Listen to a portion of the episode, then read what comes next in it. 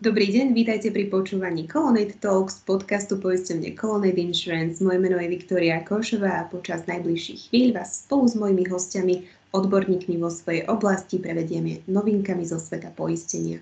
Na nové epizódy sa môžete tešiť vždy každý druhý piatok. Dnešná epizóda pokračuje v tomto novom duchu s dvoma hostiami. Medzi nami vítam našu underwriterku Renátku Doktoríkovú a rizikového inžiniera Miloša Žernoviča. Ahojte. Ahojte. Ako jednohlasne, pekne. My sme zohratí. Sme zohratí. Počuť. Dnes by sme sa teda mali rozprávať o takom špecifickom produkte, o lome stroja. Mali by sme sa rozprávať teda o tom, pre koho je tento produkt určený alebo pre koho je vhodný, v akých rôznych situáciách sa našim klientom môže zísť teda čo ním aj kryjeme, aké sú výhody poistenia práve v Colonnade, ako sa na tento produkt pozerá upisovateľ z pohľadu teda Renátky a ako sa na to nazerá zasa rizikový inžinier, o čom, o čom nám viac určite povie Miloš. No a to, čo by našich poslucháčov mohlo snáď najviac zaujímať, je to, na čo by si mali dať pri tomto poistení pozor, aké sú ich najčastejšie chyby, ktoré môžu vzniknúť už pri uh, tom vzniku uh, poistného vzťahu a možno, že si spomenieme aj nejaké kuriózne udalosti, na ktoré si spomeniete zo svojej praxe. Tak poďme na to, kolegovia. Naši posluchači vás už, vás, uh, už poznajú teda z tých našich predchádzajúcich podcastov. A tesne predtým, než sme začali nahrávať, sme, sme vlastne hovorili, že ten lom stroja uh, je taký veľmi špecifický v tom, že už v škôlke sme sa s ním stretli. Sme sa tak zabavili úsmevne, že? Áno, áno to kolo mlínske, ktoré všetci poznáme a ktoré sa poláme, že Miloš? Presne tak. E, samozrejme, máme už niekoľko takýchto piesní, ktoré od detstva sa nám vrývajú do pamäti. Jedno je kolo kolo mlínske a hneď druhé pec nám spadla. Takže táto téma sa nám nevyhýba a proste žijeme s ňou už od útleho detstva.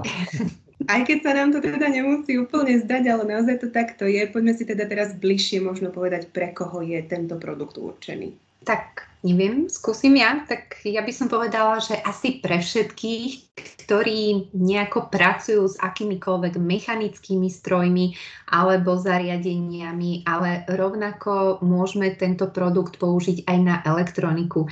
Nevolá sa to síce už lom stroja, je to poistenie elektroniky, ale tieto dve odvetvia sa veľmi úzko prelínajú, pretože naozaj tá elektronika už nám zasahuje aj do tých mechanických strojov veľmi, veľmi často a už niekedy samotný upisovateľ alebo aj klient má asi problém trošku určiť, že či stroj je ešte elektronikou alebo je strojom, pretože tá elektronická časť už môže byť naozaj veľmi vysoká aj pri takých klasických strojoch, ako sú napríklad CNC, kovo-obrábacie stroje a tak ďalej. Takže naozaj je to určené pre všetky strojné zariadenia a elektronické zariadenia.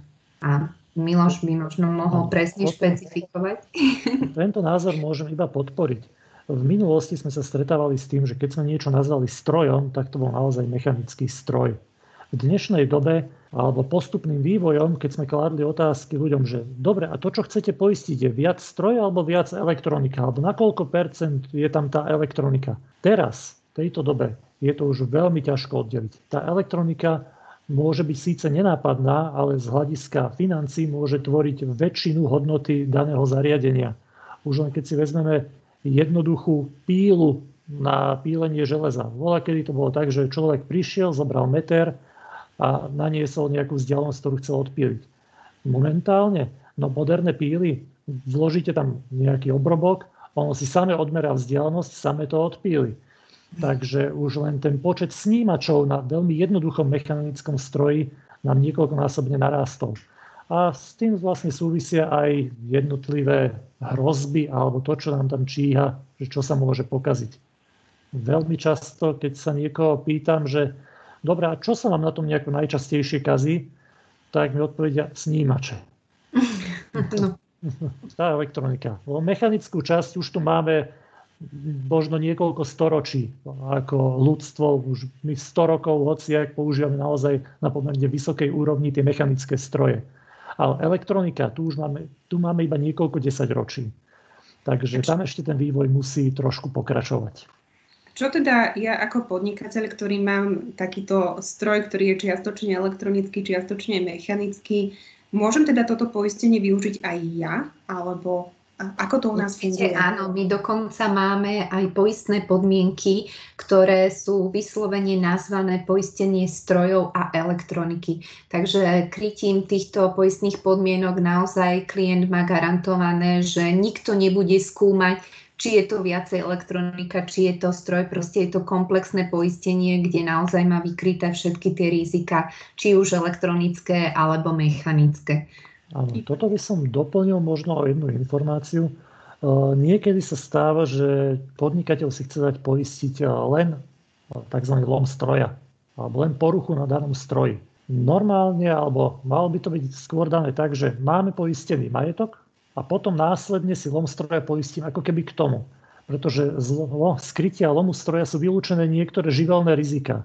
Keď mu ten stroj zhorel, tak to má pri lome stroja vylúčené. Ale kryjeme mu to samozrejme, keď má poistenú budovu a majetok v nej. Takže naozaj je veľmi, veľmi vhodné, aby si e, človek, ktorý chce mať poistený stroj, mal poistenú vlastne aj túto budovu. Lebo potom záleží na tom, že čo sa stane a z akého vlastne rizika je možné mu tú jeho újmu nahradiť. Patrí toto možno k takým tým základným chybám, ktoré klienti robia pri, pri tom začiatku? Niekedy tak, áno. Určite, hej. A možno si nie ani neuvedomujú si úplne, že čo obnáša ten lom stroja alebo to poistenie, že mohli by sme si to možno v takých bodoch zhrnúť, že proste povedať, že o čom to vlastne je, lebo povie sa, že mechanická porucha, ale to krytie je naozaj oveľa širšie a ja si dovolím teda to nejako zrekapitulovať, že čo sú teda tie gro alebo tie nosné škody, ktoré kryjeme. Takže v prvom rade je to naozaj nejaká tá konštrukčná chyba, vada materiálu, výrobná vada, ktoré sú veľmi často síce kryté zárukou výrobcu, ale tam sú určité limitácie, či už časové, alebo aj rozsahové, ktoré naozaj nie vždy musí tá záruka podchytiť, takže toto kryje aj ten lom stroja. Potom sú tu rôzne také pretlak, potlak pary plynu alebo kvapaliny, takže potom z toho aj tie následné nejaké možno explozívne alebo implozívne škody. Kľudne ma Miloš opravuj, ak by som niečo nehovorila úplne. Zatiaľ je to dobré. Potom je tam nedostatok vody v kotle alebo v tlakových nádobách, pôsobenie nejakej odstredivej sily, pád alebo vniknutie cudzieho predmetu, ktorý nie je súčasťou toho poisteného stroja, takže musí ten predmet prísť niekde zvonka. A nakoniec sú tu, sú tu ešte rizika skrat alebo iné pôsobenie elektrického prúdu, ktoré sa naozaj týkajú už viacej tých elektronických a elektrických častí a zariadení, e, častí zariadení. No a nakoniec je zlyhanie meracích, regulačných a zabezpečovacích zariadení, Takže to sú také tie najbežnejšie škody, ktoré naozaj sú kryté a vznikajú z toho stroja samostatne, ako proste príčina je v tom stroji alebo uh, nejakou mechanickou silou zvonka. Ale potom je tu ešte krytý ten ľudský faktor a to sú naozaj škody spôsobené nejakou chybou obsluhy, nejakou nešikovnosťou, nedbanlivosťou ktoré sa potom eliminujú veľmi ťažko a možno už nie vždy majú súvislosť s tým strojom alebo s kvalitou toho stroja, ale musím povedať, že z mojej skúsenosti sú to jedny z najčastejších chýb a asi aj najväčších, lebo tak ako sa povie na ľudskú hlúposť nie je liek, no a naozaj niekedy z toho býva katastrofa. To asi Miloško vie najlepšie posúdiť pri tých likvidáciách. Áno tu by som chcel povedať, že naozaj človek nie je stroj. Nechodí naprogramovaný do svojej práce. Je to ľudská bytosť, ktorá má aj svoj súkromný život. Takže na, tú, na toho operátora daného zariadenia naozaj vplýva nie len to, že už je v práci a tvári sa, že je prepnutý do pracovného režimu, ako by si to mnohí zamestnávateľia predstavovali, ale naozaj nesie si so sebou nejakú tú informáciu z toho svojho okolia, zo súkromného života. V terajšej dobe, už môžeme hovoriť o dobe naozaj, e, covidu, je to naozaj to, že môže mať chorého príbuzného a teraz myslí na to, že áno, čo len s ním bude, ako to urobíme. A keď pristupuje k tomu stroju, ktorý je nejako nastavený, alebo musí si ho nejako nastaviť, úplne stačí, že zle zadá vstupný parameter. a už sa nám odlomí neviem, nejaký pracovný nástroj alebo skriví sa vreteno na CNC stroji, sústruhu alebo fréze. A to sú pomerne časté škody a majú naozaj dosah v tisícoch eur. Takže nie sú to maličkosti. A zodpovedá za to naozaj ten ľudský faktor. Len teda, aby sme to mali jasné, aj tento ľudský faktor my dokážeme ako kolonét pokryť. Áno. Áno. Ak, ak som taký podnikateľ, ktorý naozaj mám napríklad nový stroj, s ktorým ešte som nestihol dosť dobre zaškoliť svojich e, zamestnancov alebo ja neviem, čokoľvek takéto, ako aj Miloš si popisoval, že, že naozaj sme len ľudia a často nám myseľ odbieha aj pri práci ku kade čomu. Čiže e, aj, aj v tomto prípade som krytý a, a nemusím Určite sa... áno. Áno, jediná výnimka tu je, nesmie to byť hrubá nedbanlivosť. Takže to je naozaj jediné obmedzenie, že pokiaľ by sa preukázalo, že to ten dotyčný urobil úmyselne a vedome, tak v tom prípade by sme samozrejme neplnili. Áno. Tu pomerne často môže nastať otázka, vyvstať otázka, že na čo si poisťovať daný stroj alebo technologickú linku vedie v záruke ale záruka sa je poskytovaná na stroj, ak sa pokazí stroj z tej z nejakej vnútornej chyby. Ale toto poistenie naozaj kryje aj ten ľudský faktor a to žiadna záruka nekryje. Takže áno, oplatí sa mať poistenú aj linku alebo stroj, keď je nový a je ešte v záruke. Keď spomínaš tú, tú časovú obmedzenosť, dajme tomu záruky, tak e, vzťahuje sa, na nejaký časový, vzťahuje sa nejaký časový limit aj na naše poistenie, že neviem, vieme poistiť tak nové stroje, ako už aj používané, alebo, alebo sa tam hýbeme v nejakých hraniciach? My vieme poistiť teoreticky všetky stroje, ale interne nejdeme do poistenia starých strojov. To už vlastne underwriter musí vedieť zanalizovať, že či ten stroj ešte vieme poistiť alebo nie. A je to viac na ochranu klienta, aj keď samozrejme aj na našu ochranu, lebo ten potenciál vzniku škody s vekom stroja extrémne rastie. Ale je to aj na ochranu klienta v tom duchu, že čím starší stroj, tým nižšie poistné plnenie. Pretože keď stroj prekročí svoju životnosť, tak uh, klient už viac ako 25% poistného plnenia pri totálnej škode dostane a pri parciálnej škode, aj keď hovoríme o tom, že plníme v nových cenách, ako náhle tá parciálna škoda prekročí hodnotu tej časovej ceny, čo naozaj po životnosti už je len tých 25% z novej hodnoty stroja, tak sa stáva totálnou škodou a dostane stále len tých 25% Takže pre klienta už je veľmi nevýhodné takéto stroje poisťovať, pretože do poistenia musia stúpiť naozaj v novej cene, v tej hodnote, za ktorý by kúpil ten stroj teraz v tomto čase ako nový, ale poistné plnenie už novej cene nedostane viac menej, pokiaľ je ten stroj po životnosti. Takže naozaj sa to už nevypláca, lebo to krytie nie je lacné a klient zbytočne vyhadzuje peniaze v podstate v úvodzovkách za 25-percentné krytie. No, celkom určite. Treba mať toto na zreteli, lebo zbytočné je platiť za niečo, čo dopredu viem, že vlastne dostanem len v obmedzenej miere. K tomu veku by som vedel povedať ešte jednu vec. Samozrejme, prihliada sa aj na nejaké generálne opravy alebo na veľké opravy, ktorými prešiel ten stroj počas svojho technického života. Úplne tak e, asi najviditeľnejšie by som to popísal na lokomotíve.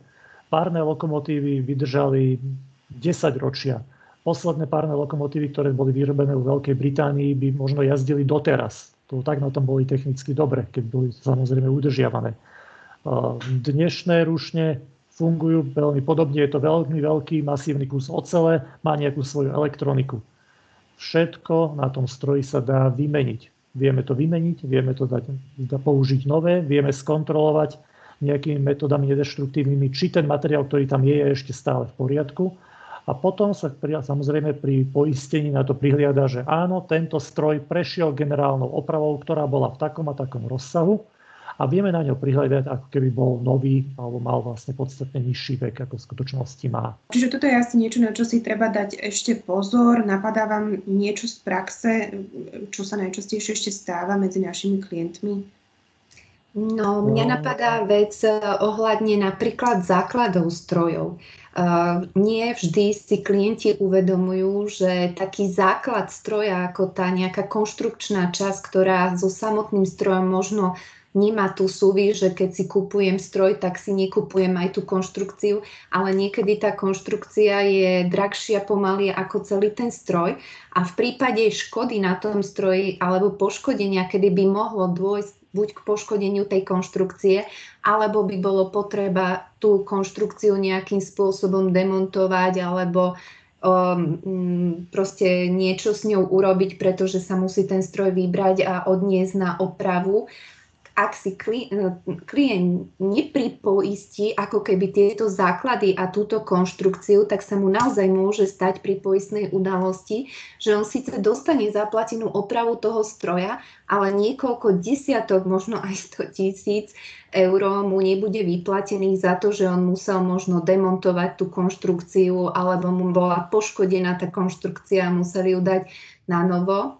Takým najlepším príkladom sú asi turbíny alebo tieto veľmi ťažké energetické stroje, ktorých základy alebo celková tá konštrukcia, v ktorej sú osadené, sú naozaj extrémne drahé. To Miloško asi bude najlepšie vedieť, ako to tam celé je usadené, ako to funguje.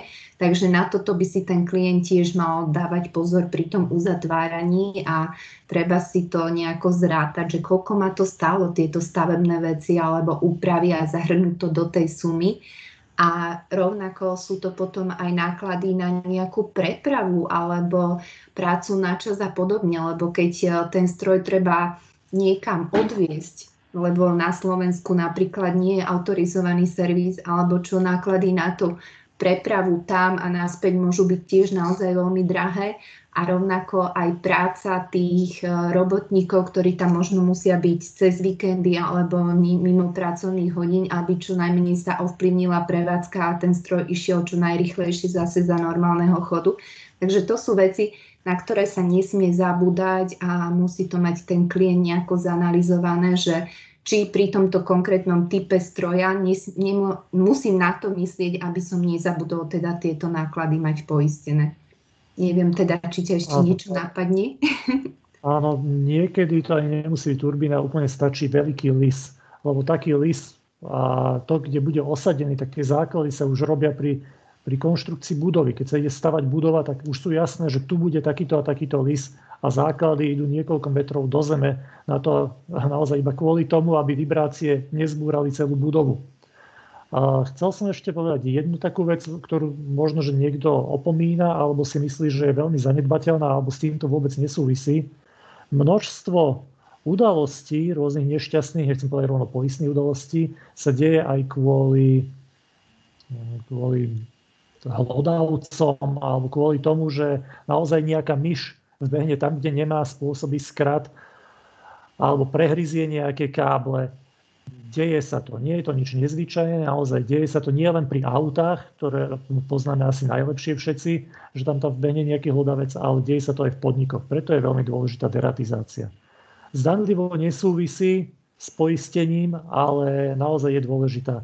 Sú štatistiky, kde naozaj sa prikladá k tomuto typu rizika pomerne významné číslo, že máme požiare, ktoré boli vlastne z nezistených príčin a vznikli z nezistených príčin a ľudia predpokladajú, že to mohlo spôsobiť vlastne aj nejaký hlodavec alebo nejak takto zásahom neprimeraným do elektrickej inštalácie. Znie to ako súbor takých dosť všemožných rizik a, a možno ja ako, neviem, napríklad začínajúci podnikateľ, toto vôbec neviem obsiahnuť, neviem si ani predstaviť, že čo, na čo všetko by som mal myslieť.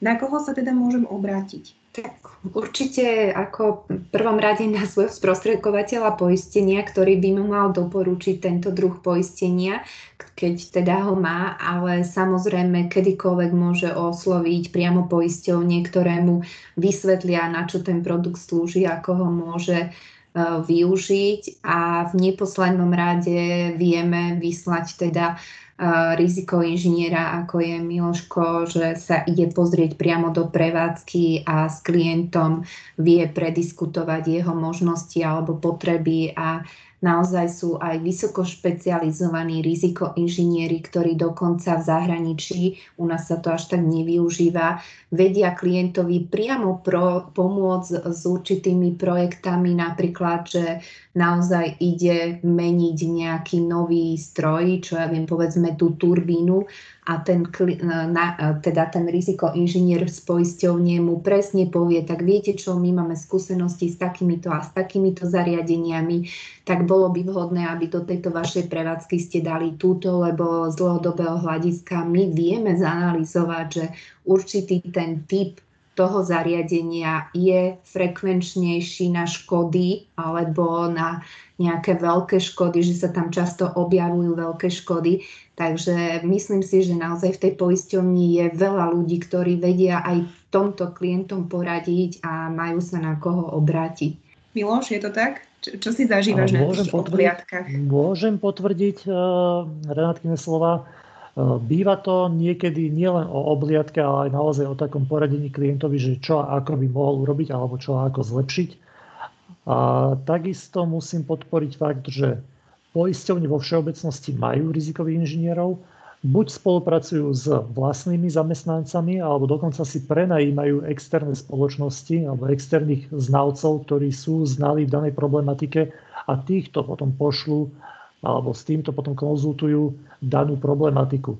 Mm, poisťovňa Colonnade nemá iba jedného rizikového inžiniera, ktorý som ja na Slovensku, ale je nás celá skupina, v každej krajine je buď jeden alebo dvaja a každý má špecializáciu na niečo iné.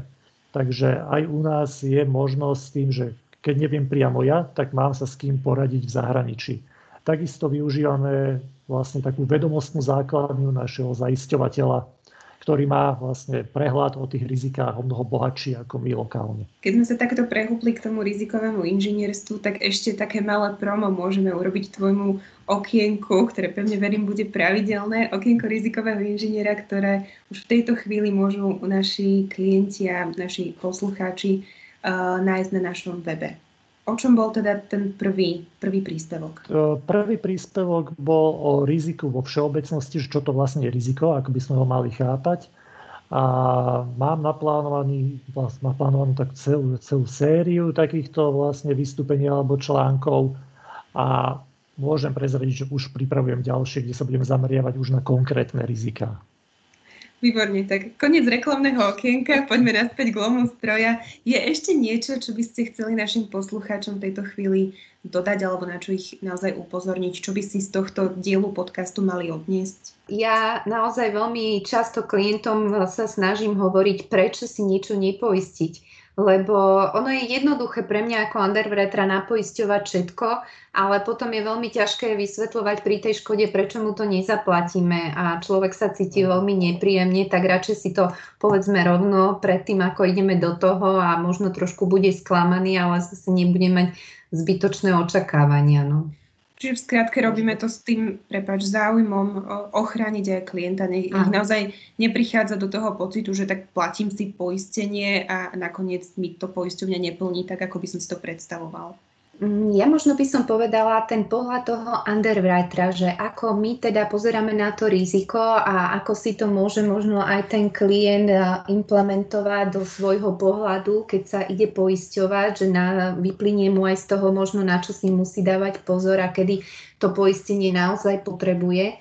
Tak v prvom rade, čo nás zaujíma ako underwriterov, je to naozaj ten typ zariadenia, výrobca zariadenia a konkrétny popis toho stroja. To sú také prvotné informácie, ktoré nám naozaj povedia, že či je to nejaké rizikové zariadenie, vieme si spraviť analýzu, že či historicky v našich databázach sa určitý tento typ stroja alebo určitý výrobca uh, nejako negatívne zapísal možno nejakou vysokou škodovosťou na tých zariadeniach, ktoré máme poistiť Takže toto je tiež naozaj aj možno pre klienta potom informácia, keď mu povieme, že ale pozor, tento stroj už od výroby má takéto a takéto konštrukčné alebo materiálové alebo iné vady, tak to je z nášho pohľadu také asi to naj, najprvotnejšie hodnotenie.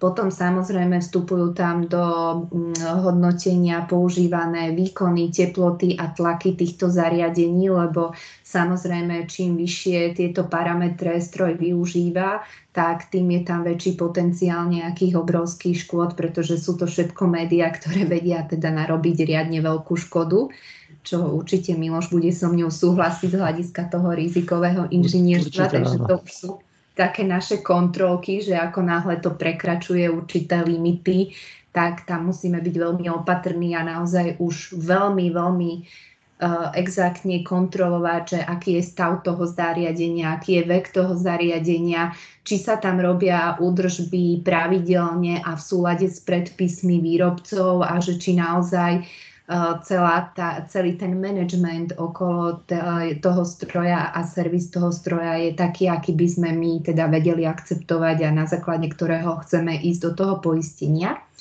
Takže to je naozaj to, čo nás zaujíma a samozrejme, ako sme spomínali, ten vek toho stroja, lebo to už potom je, je aj taká krivka, ktorá sa používa medzi underwriterami a ako prezentácie pre začínajúcich underwriterov, že kedy je vlastne najväčšia pravdepodobnosť vzniku škody toho stroja počas svojej životnosti, tak naozaj tá krivka ide v tvare takej veľmi, ako sa povie, obratená parabola. Miloško, pomôž mi, keď to nie je takto, ale opačne. Tak to bude nejaká hyperbola. Hyperbola, áno. Takže ide to v tvare hyperboly, že naozaj v začiatkoch životnosti toho stroja je veľmi, veľmi vysoká pravdepodobnosť eh, vzniku škody, pretože stroj prvýkrát sa spúšťa, prvýkrát sa otestuje pri plných výkonoch. Naozaj teraz každý čaká, či ten materiál, či tá konštrukcia, či to vlastne všetko je tak, ako to má byť namontované a či ten stroj, tie tlaky a tie všetky parametre, ktoré do neho teraz napumpujeme, či to zvládne. A fakt sa veľakrát stáva, že to nezvládne a tá škoda vznikne. Takže naozaj v tých prvých rokoch alebo v prvých mesiacoch toho, tej životnosti toho stroja je tam veľký potenciál škody. Potom ide viac menej tá krivka veľmi tak rovnobežne a um, plynulo, takže už keď je zabehnutý stroj a má všetko otestované a naozaj aj obsluha a všetci sú s ním zžití, tak viac menej tá frekvencia alebo tá výška škôd je tam taká stabilná a nejako nám to niekolíše a viac menej dúfame a veríme, že vtedy ani tie škody nejak veľmi nemusia nastať pokiaľ tam samozrejme nejaký ten ľudský faktor alebo niečo iné nevstúpi. No a potom je tak... No. Hlodavec. Áno, aj hlodavec, samozrejme.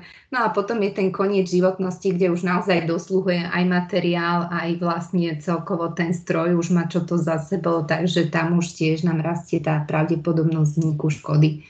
Tak to bolo asi také, že na čo sa pozeráme ako prvé, no a potom sú to rôzne také pridružené veci, ktoré nás zaujímajú, ako je škodová história z toho stroja z minulosti, aké sú nejaké netradičné funkcie, lebo napríklad poisťovateľia veľmi neradi poisťujú prototypy alebo neoskúšané nejaké typy strojov, pretože nemajú skúsenosť, nevedia, čo tam môžu očakávať, takže to je to, čo nás tiež zaujíma, že pokiaľ je tam nejaká netradičná, neoskúšaná technológia, funkcia, no a potom už sú to parametre také prevádzkové, že či sa tam pracuje na smenu, či ten stroj ide 24 hodín denne, alebo ide v nejakých len takých sezónnych e, režimov, že sa zapína, čo ja viem, raz za mesiac a potom ide 3 mesiace, alebo proste takéto parametre.